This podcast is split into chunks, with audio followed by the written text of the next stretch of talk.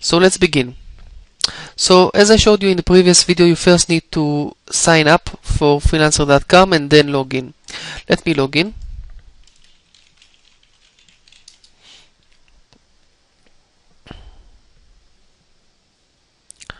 Okay, once you are logged in, you need to click on Post Project and then enter your project name, category, add skill, a description of the project, and that's about it because all the other things need to, to stay as they are, you don't need to touch anything else. Then a few hours later, your project will be approved and you'll get an um, and shortly after you'll get uh, emails from freelancer uh, when bids uh, when people bid when freelancers bid on your project. And when you get those emails or from time to time you can go to your dashboard. Just click the dashboard link and when you scroll down you will see uh, the number of bits on your project. So let's take a project that I posted for example. Uh, let's see. Yes let's take this one. Uh, I'm going to click on it. As you can see there are 13 uh, bits uh, on this project. I'm going to click on this project and when I click the uh, the project you'll, you'll be able to see the number of bits and also um, you'll be able to see how much uh, money each uh, freelancer uh, wants for this project. So let's start with the first freelancer. As you can see, this person is asking for $30 for both uh, ebook and sales page text. What I'm looking for is someone to create for me a 50 page ebook and a 1000 words sales page. And this usually takes around a week for a freelancer to do.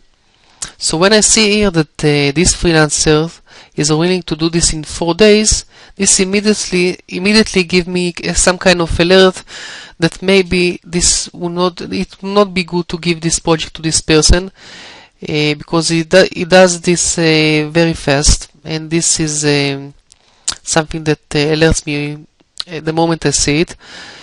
So and also the price. The price thirty dollars is too low.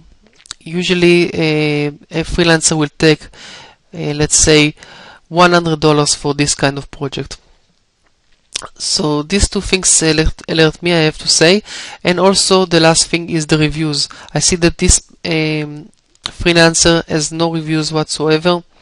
And of course this uh, can be okay if he is new or she is new but I prefer not to to pick this uh, freelancer if I have other options.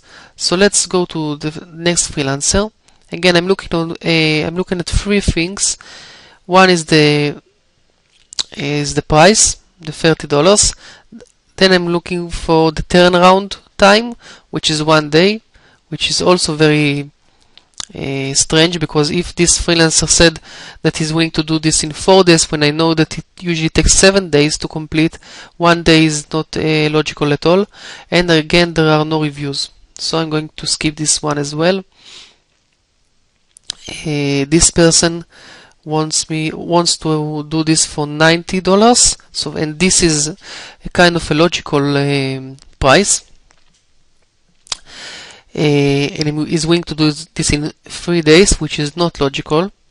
And the number of reviews it, it doesn't have uh, reviews at all so uh, I don't think I will hire someone who doesn't have reviews if I have more uh, possibilities. So let's continue. Again $30 one day and no reviews. So again I'm going to skip this one. $90 in three days one review prefer to look for another one. And $85 in one day again not logical. 41 reviews uh, but I see that uh, let's let me see. I'm going to look at the reviews. Just clicking near the 41 reviews link.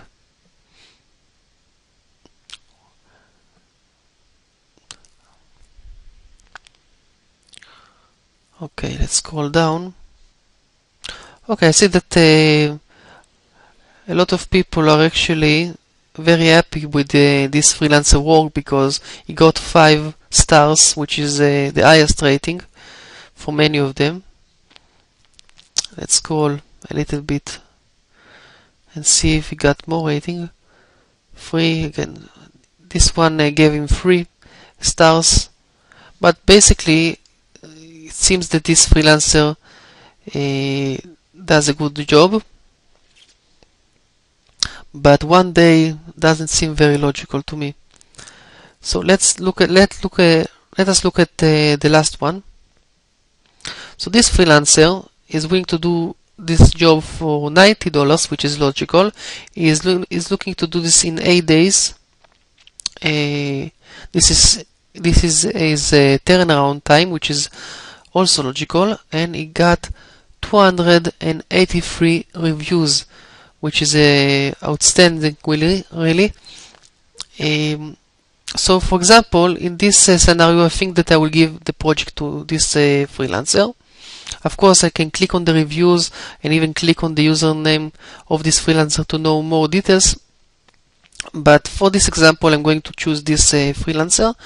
So uh, when I have freelancers that I want I just uh, either message him by clicking near the message uh, icon and ask him, for example, how, he want to be paid by PayPal or or by other means and um, when he is going to be paid, for example, when he start working or maybe uh, sorry, not when he start working, but let's say uh, in the middle of the project, I, I will give him one payment, and then in the end, in the end, when he gives me the project, I will give him the, the next payment or maybe I will give him the entire payment in the end of the project. I will deal, I will ask him how he wants to, uh, how he's willing to get paid.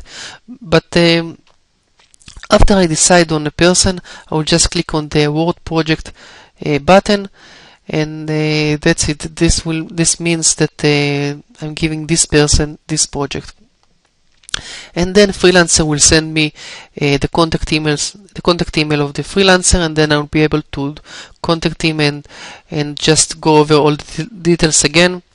And then he will start working.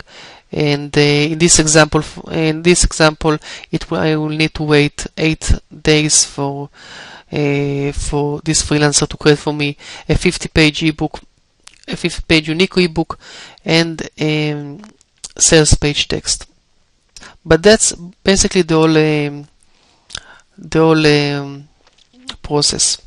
So that's it for this video and goodbye